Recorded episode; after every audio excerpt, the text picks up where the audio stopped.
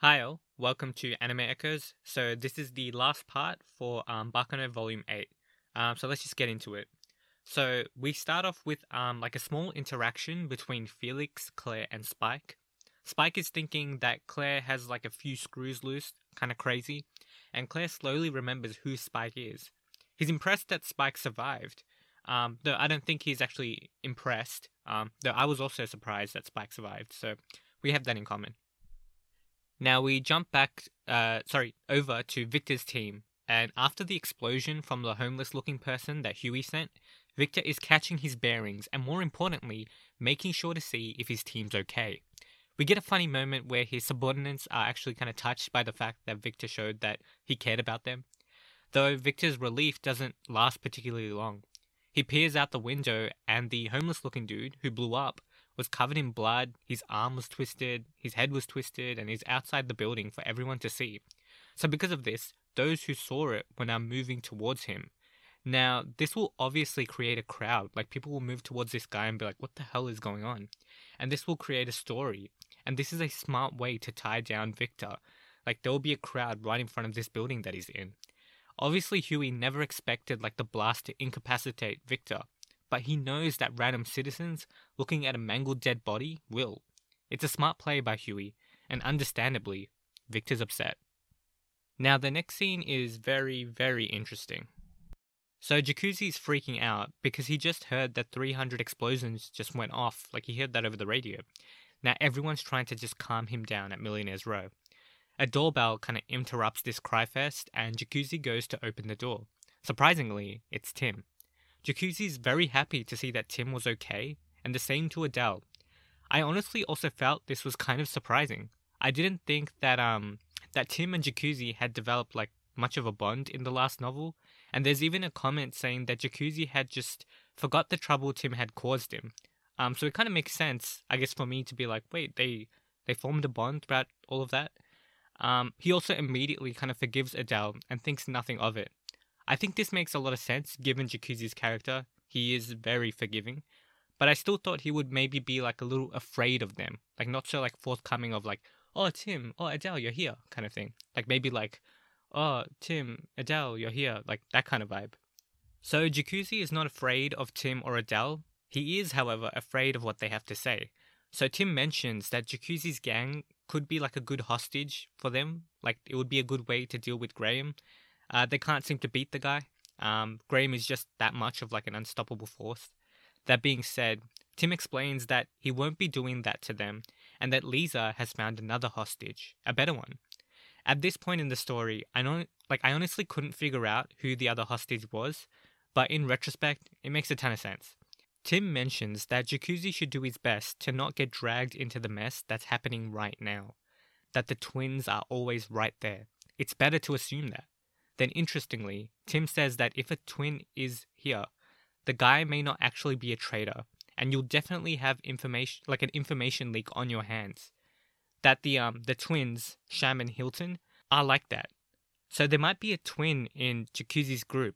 I think that's what Tim is saying. Also, it's further iterated that um the twins are peculiar beings. One name controls a thousand faces, and the reverse is also true.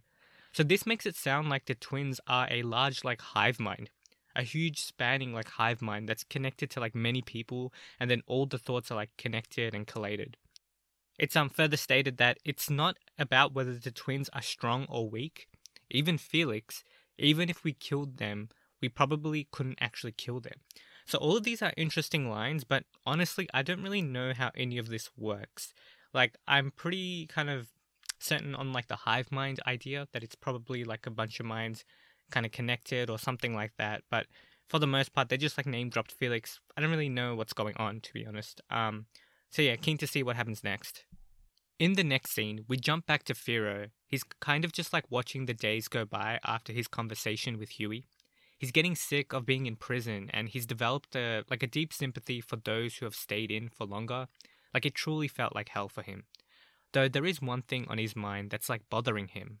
Dragon, that Asian man, was one day just up and about, and then he bit into the ear of someone. He ripped it off clean, and Dragon explains to Firo in this incident that the guy was, like the person he bit, um, was shit-talking his Asian crew, but then he says, well, anybody would have worked. I initially thought this meant, like, anybody would work because I'm willing to taste the blood of anyone. Like, I'm after any flesh. I don't really discriminate. But on further thought, that line was super suspicious. Like, it feels like Dra- Dragon has, like, some sort of plan or goal. Also, the other two members who arrived with Dragon were also in the dungeon. It's really suspicious that all three of the inmates that arrived with Firo are all in the dungeon. I remember thinking how, like, suspicious this all was. And then Firo was also getting, like, called into the dungeon with the same knife scheme. Like, just things were kind of happening, and it was like... We jump over to Ladd in the dungeon. He's just clanging away with his chains. Most people would be going crazy in the dungeon, but not Ladd. It hasn't, like, weakened him a bit. Now, someone appears to him and asks if he's Ladd Russo. Ladd puts together pretty quickly that this is the Tinkerbell that Isaac was talking about. The Tinkerbell speaks, saying that he's got a good friend named Graham Specter, right? So you would be the perfect hostage so that they can actually kill this Graham guy. It's also said that the Tinkerbell has um black hair and golden eyes, so it was pretty obvious that it's Lisa. So Lisa is going to take hostage of Ladd, and I know Ladd's chained up and all, but he's crazy, so I'm scared for Lisa, not for Ladd at all. In the next scene, Firo's talking with Huey. Firo says that he'll go along with Huey's plan on having access to, like, Zilad's memories on one condition. Huey has to ensure that this transaction between them is done with the entirety of the Martillo family. Firo has taken an oath to the family, and he takes it very seriously, and any transaction has to be done through them. Firo also is not interested in how Huey is sending out information, and as Firo is about to refer to the guard, he finds him on the floor, unconscious, and someone unexpected walks in. Huey's like, "Is this Felix Walken?" And this guy says, "I sold that name to somebody a long time ago. Now I'm nameless." So I was thinking, how could Felix Walken be here? He was just with China and Claire. Like, there's no way Felix could be in the dungeon. Did he teleport? Did Lisa, like, pop out of nowhere, grab him, and then bring him in? But then Lisa was just with Ladd. But also, why would Lisa not tell Huey? Like, Huey was like, "Who are you?" Like, she's super loyal to Huey, so that doesn't really make sense. I couldn't figure out what was going on at all. And I was definitely scratching my head. It was it was really confusing, but, you know, the next scene is huge. And my question was answered immediately. Like, so I loved this reveal. So Spike is trying to run from Claire, and Claire goes on the attack. The former Felix kind of grabs Claire's leg, and Claire comments on how, like, strong and good he is. The former Felix asks Claire who he inherited the Felix Walken name from, which is odd at that time because I was like, didn't he get it from you? Now, Claire says that it was from a woman who was about thirty. So this was massive. So at this point, it became clear that there was more than one, like, Felix Walken, and that this name had been, like, transferred around between people over and over and over again. So this was huge. And I was thinking, like, who else was this person, like, this Felix Walken name? Like, who else took this name? Um, now, Chane and Claire stop chasing after Spike and their former Felix um, because Chane is, like, worried about Jacuzzi. Now we get another bombshell that the former Felix sold his name not to just one person, but to three. An Asian man, a black man, and a white man. So this was incredible. So all of those inmates that came with Firo at that time were all Felix Walkens. So I'm guessing that this means that they were also, like, hired by Nebula, maybe? Like, just like the current like the current former Felix. Um So anyway, this was crazy. This blew my mind. Like, I loved this reveal. It just, like, recontextualizes everything. So it's not just one of the inmates that was sus. They were all sus. Like, this reveal really threw me for a loop, and it was set up, like, so well as well. Like, hats off to the author, because it definitely just threw me for a loop. I loved it. Um, and I do wonder, when Claire talks about Felix Walken being the second strongest, if he's talking about just the former Felix, so the guy who was just fighting, that we saw him interacting with, or if he's talking about all of them kind of put together. Either way, awesome scene. Like, so good. Um, like, I audibly gasped, like, no way, when I was reading this. It was just so good. So we immediately jumped to Firo, and the person who entered Huey's prison wasn't just one person. It was three. It was the inmates. The Asian man, the black man, and the white man. And they were hired by Nebula, and we find out that Felix Walken was a symbol for hired killers. but the trio here were the ones who kind of created the name of handyman in New York. So this means that Felix Walken and how the name got passed around is going to have like quite a history. Like, how many centuries has it traveled? Am I thinking too far? Or is it just within the century? I don't know. Um, anyway, Firo is confused by all of this and is very much just kind of like stepping to the side. The trio goes to attack Huey, who says he's no good at fighting. But then we hear tack, tack, tack. And then slowly, the metallic door in the dungeon, which is hard as hell, is busted open by Ladd.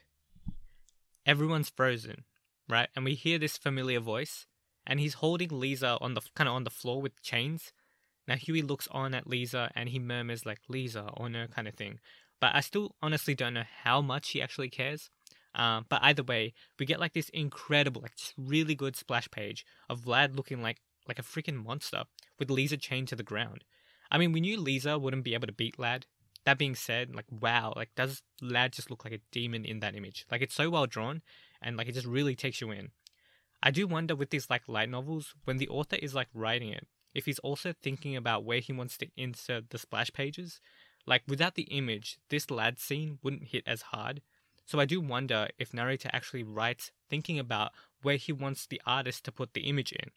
And I'm not talking about narrator like finishing his book and then asking the artist to illustrate certain scenes. I'm talking about him writing the story, and as he is writing, he's thinking, I don't need to write that much more for this scene because I plan to use an image here to illustrate it. Like, that kind of thing. Now, the next scene is brutal. Um, so Lisa is full of confidence and boasting to Ladd about he can't, how he can't move because of the chain. Ladd states something interesting about Graham, that he's stronger than Ladd. So, I mean, that's pretty big, right? Ladd's plenty strong. But not just that, that he doesn't kill. So I can see how Jacuzzi and the gang became like tight with a guy like this, despite having like a small feud with the rest of the Russo family back on the Flying Pussyfoot. Like, Jacuzzi would get along with a guy who doesn't want to kill. Now, Ladd says, though, that he can kill. He likes to. To Lisa's surprise, the chain is not actually attached to his leg, and he's been kind of free the entire time. And the chain comes down on her, knocking her unconscious. So damn, like a chain to the face, like a metal just whack, like right down the face. Like, all your flesh would come off. Anyway, Ladd sounds freaking, like, brutal in this scene. And Lisa had the utmost confidence that she wouldn't die. So it's the perfect person for Ladd to take out and to teach the lesson he wants to teach to other people, which is that you shouldn't be that confident. Um, now, knowing Lisa was mostly a kid and at least had the appearance of one, it really does show how brutal Ladd can be. And it's a good scene. Um, I do wonder if Lisa is dead. I don't think so, because I feel like this author doesn't really want to kill characters off. Like, the more characters he has, the better, like, for his story, because he likes playing with like a basket of characters.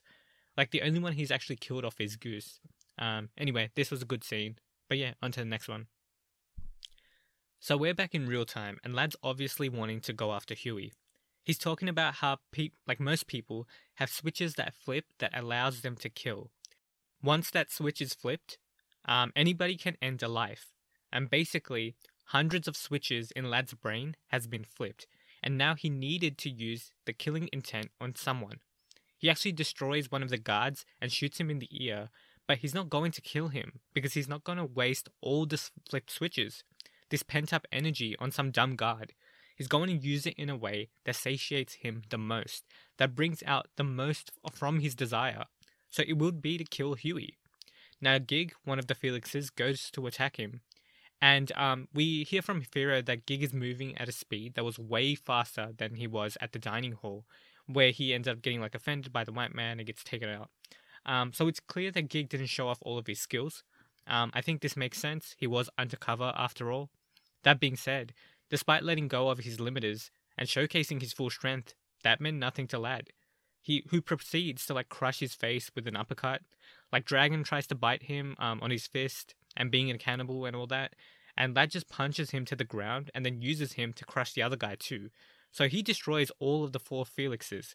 So um, yeah, I'm pretty sure none of them are dead though, because why would you waste up all this energy, all these flipped um, switches on just some Felixes? They aren't worth his time. He's itching to kill Huey. That's the only way to actually satiate his desire. Not only that, um, Ladd goes on like a monologue about how in books and series, people tend to go on monologues and talk too much in fights. he hates that. And despite him being exactly that type of person, um, he still hates it. But I can totally see how that would get on Ladd's nerves. When his switch is turned on, he's the only one in the spotlight. It's all about him and his whims. So only he gets to talk, and the victims of his wrath are just merely that, just victims. Like, they're all just kind of part of this, you know, violent orchestra that he's trying to, like, enact on people. So if someone starts t- talking too much, it's like, shut up and just let me, you know, kill you, basically. Huey asked Ladd a really interesting question. I want to outline it all. In Peter Pan, Peter is the symbol of cruel adulthood who ignores concepts of good and evil, and Captain Hook symbolizes logical adulthood. What is the ticking crocodile that you said you were? So Ladd says he is unadulterated strength, amoral bloodlust, and unstoppable hunger. So disaster, in other words. So, like, Ladd talks about how he doesn't think about good and evil at all. He just acts at the behest of his appetite to kill. That good and evil can be decided by the victim. Now, he, so, like, he has no say in that idea. He's just a beast following the scent that allows him to, like, indulge the most.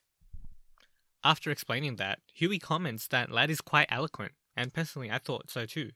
Like, I think this is all, though, very in line with Ladd's character. He's not dumb. In fact, he can be very calculating and poetic too, but he chooses to be a beast. He prefers to be in a state of being a beast. He likes to throw away his calculating side. That's why he didn't stay the good prisoner to get out of jail. Like, his murderous impulse awakened when he heard about Alcatraz, and then he ensured he ended up in a prison that was way worse so he could kill Huey. Even when Ladd's talking about people, like, um, t- they, like they shouldn't be talking when he's, like, switch is flipped, it's so that his impulse to kill can be allowed to express itself, like, perfectly, in the way he wants it to. If he was being more calculating, then why wouldn't he let the other Felixes help him? His goal is to kill Huey after all, but no, like, that's not it. It's much more, like, primal for him. He works at the behest of that switch that turns him on, and that's all there is to it. Like, it's a state change. Ladd has two states, a calculating one, and one where he's a ravenous beast. Huey tries to divert Ladd's attention away from revealing um, to Ladd that Firo is an immortal as well, who by, you know, all intent should be someone that Ladd would enjoy to kill. And Firo shows that he's immortal, but Ladd senses that Firo is scared of dying. In fact, Firo is wary of Huey the entire time, which stops him from being a target. Like, Firo's scared, so Ladd doesn't really care. But what this does showcase to Ladd very quickly, that there is a way to kill immortals. So once again, I want to reiterate that when Ladd is in his, like, ravenous beast state, he's still thinking. It's not that there's, like, a lack of thinking. He can articulate himself very well and still make, like, thoughtful deductions. It's more so that, like, the general movement in his actions, like, there's a push towards his base desires. So he's still using his brain. It's not like a state where his head goes empty or anything like that. Just that the base desire is at the top.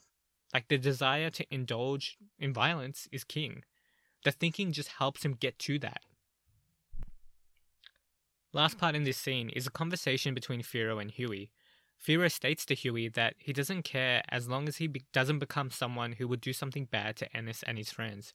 He doesn't care who he ends up becoming as long as he, like, as long as the world around him is peaceful, as long as Ennis and his friends are at peace. Even if he's just a dream somebody near him is seeing, it's fine. Now, this is interesting, and I'm not one hundred percent sure what he means by this, like the idea of just being a dream. Um, but yeah, like, we'll get into that. So a dream is something that isn't real. Like, it's ethereal and it's, like, fictional. So if you're like a dream someone is seeing, then that would mean that they aren't fully seeing you. But I don't think he's talking about, like, people not literally, like, seeing him with his own, with their own two eyes. I think he's talking about people not seeing the real him. So even if the people around him don't see the actual him deep down, it's okay as long as the world around him is peaceful, as long as Ennis and the others are fine. So not even the need, so he doesn't have the need for people to see the real him. Um, he also says that he used to argue with Claire about this idea. Claire believes deep down to be the center of the universe, so to not care about yourself as a person would be a belief that goes, like, completely opposite to how Claire thinks. Claire believes that he is the one true important person, but Firo thinks the opposite. He's actually not all that interested in himself, but he cares about those around him and ensuring that they're at peace, that they're at that they're okay.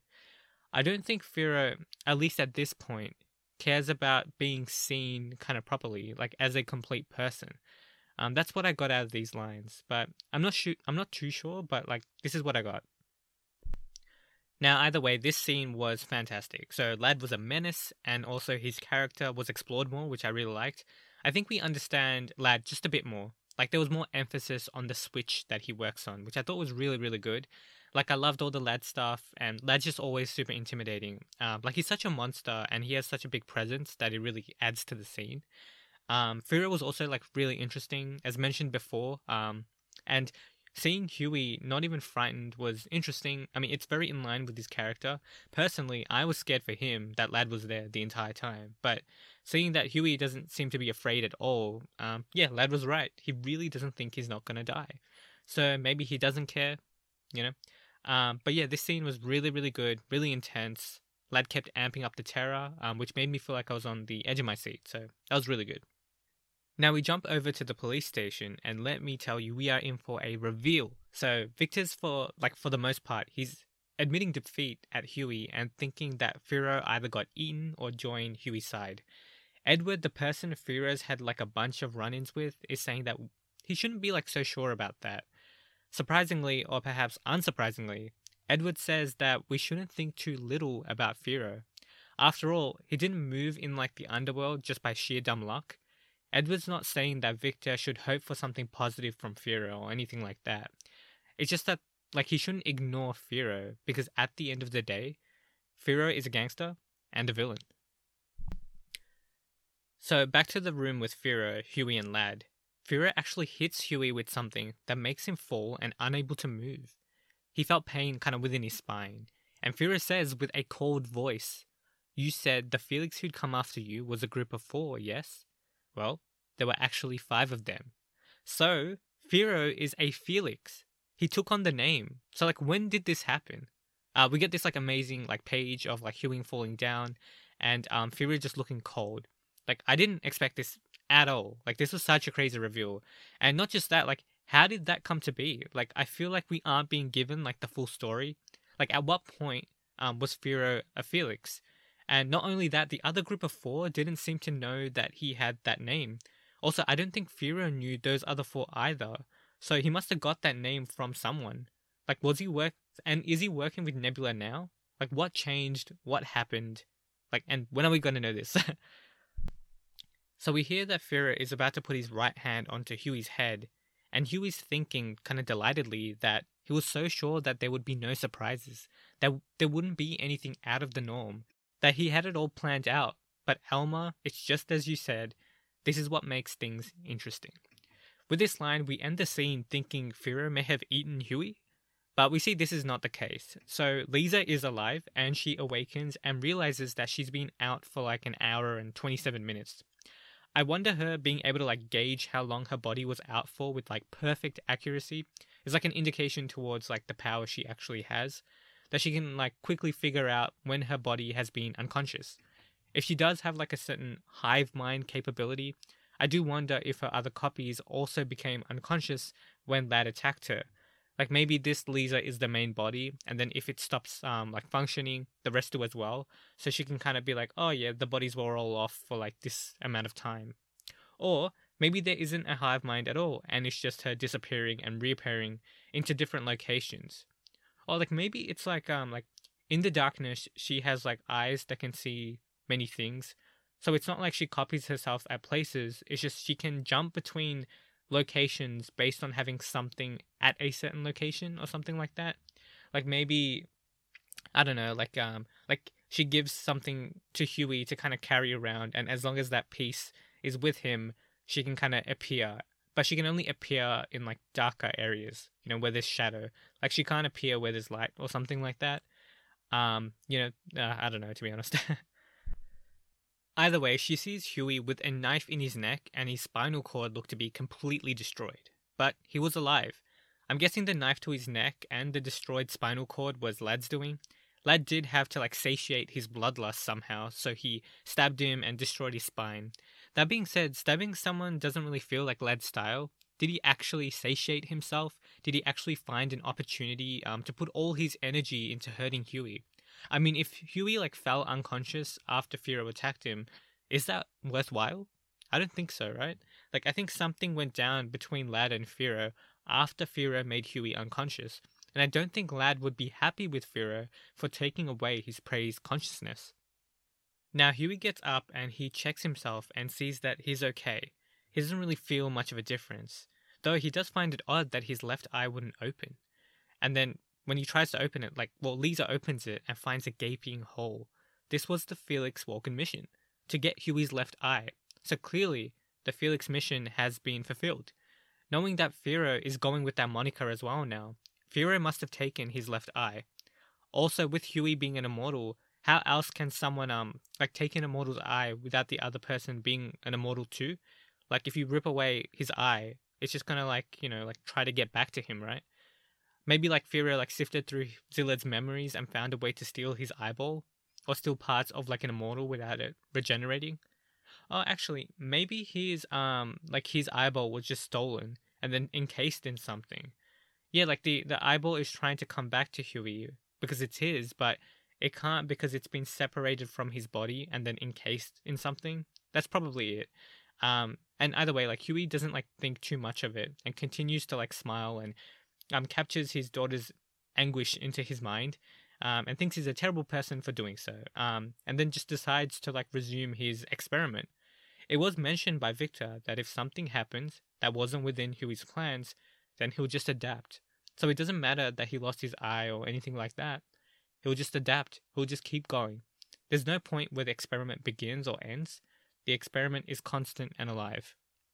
Anyway, uh, that's basically the end of the novel. So just as like the epilogue section, we then jump back to Sham, who was the one who's like telling the tale. He also says that once he hears about what happens to Chicago, he'll tell us more about what happened after that. So I'm guessing Volume nine will be Chicago, and then Volume ten will be the after that. I also liked how this scene like laid out the mysteries we should be paying attention to. Like, who is Graham Specter? How did Ladd's chains come off? How did Firo gouge out Huey's eyes? What happened to Firo and Ladd after that? How's um Huey contacting Firo? Like, these are all good questions, and the one I didn't think of was how Ladd got his chains off. I kind of just accepted it, but yeah, that makes sense. Like, we need to know how he got it off. Like, Ladd can't just break his chains. Something must have happened. We also get a little, like, tidbit into Sham's character, how he's similar to Huey in the sense that he's interested in the, um, like, the information that people can provide. Just like how Huey is interested in, like, the meanings and the truths of other people, Sham's also interested, um, or satiated by, like, um, knowing as much information as possible. It also talks about, like, the mystery of the twins and the destiny of the twins. So these twins, they're just really interesting characters that I just want to learn more about. Now, the next scene, um, we jump over to Isaac, who's, like, finishing his, like, sentence at Alcatraz. He's talking to Misery, and he promises to do good in the world. I'm glad we get to see Misery again. Um, I thought he was actually a pretty cool character, even though we didn't really see much of him. Isaac thinks so too, and what's hilarious is that Misery was actually giving Isaac some wages for his prison labor. So I thought that Isaac was just being silly, saying that the pay wasn't great for the labor he was doing, but he was actually at work, like he was getting wages.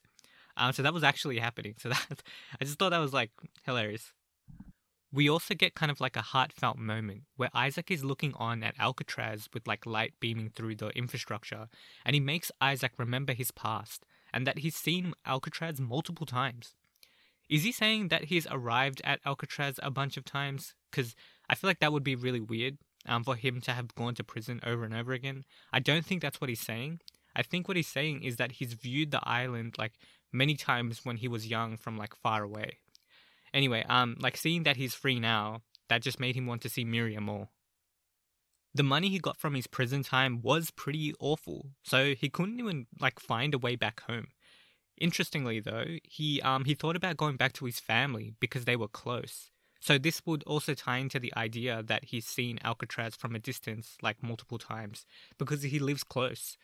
Um, but then he immediately dismisses them, thinking of Miria. Also, he says that if they find him, like if his family finds him, they may kill him. So Isaac's backstory, which is what this is referring to, I feel like has been getting like considerable like build up since the sixth novel. So I'm really interested to hearing about his family, his past, and then where, or like how him and Miria met, or if Miria was the cause for him to kind of like get out. Like, how did all of this come down?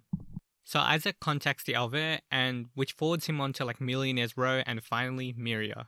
So, you know, they're like talking and you feel some like awkwardness between them. But, you know, Isaac, he doesn't really think much, but he just blurts out, "I'm sorry, the wallet was in my pocket." So if you guys remember, he basically asks Miria to go get his wallet and then he gets taken away by the cop. Um, and Miria says, "It's okay, I'm not mad or anything." Now, I feel like this isn't a situation where Isaac didn't realize the wallet was just in his pocket the entire time.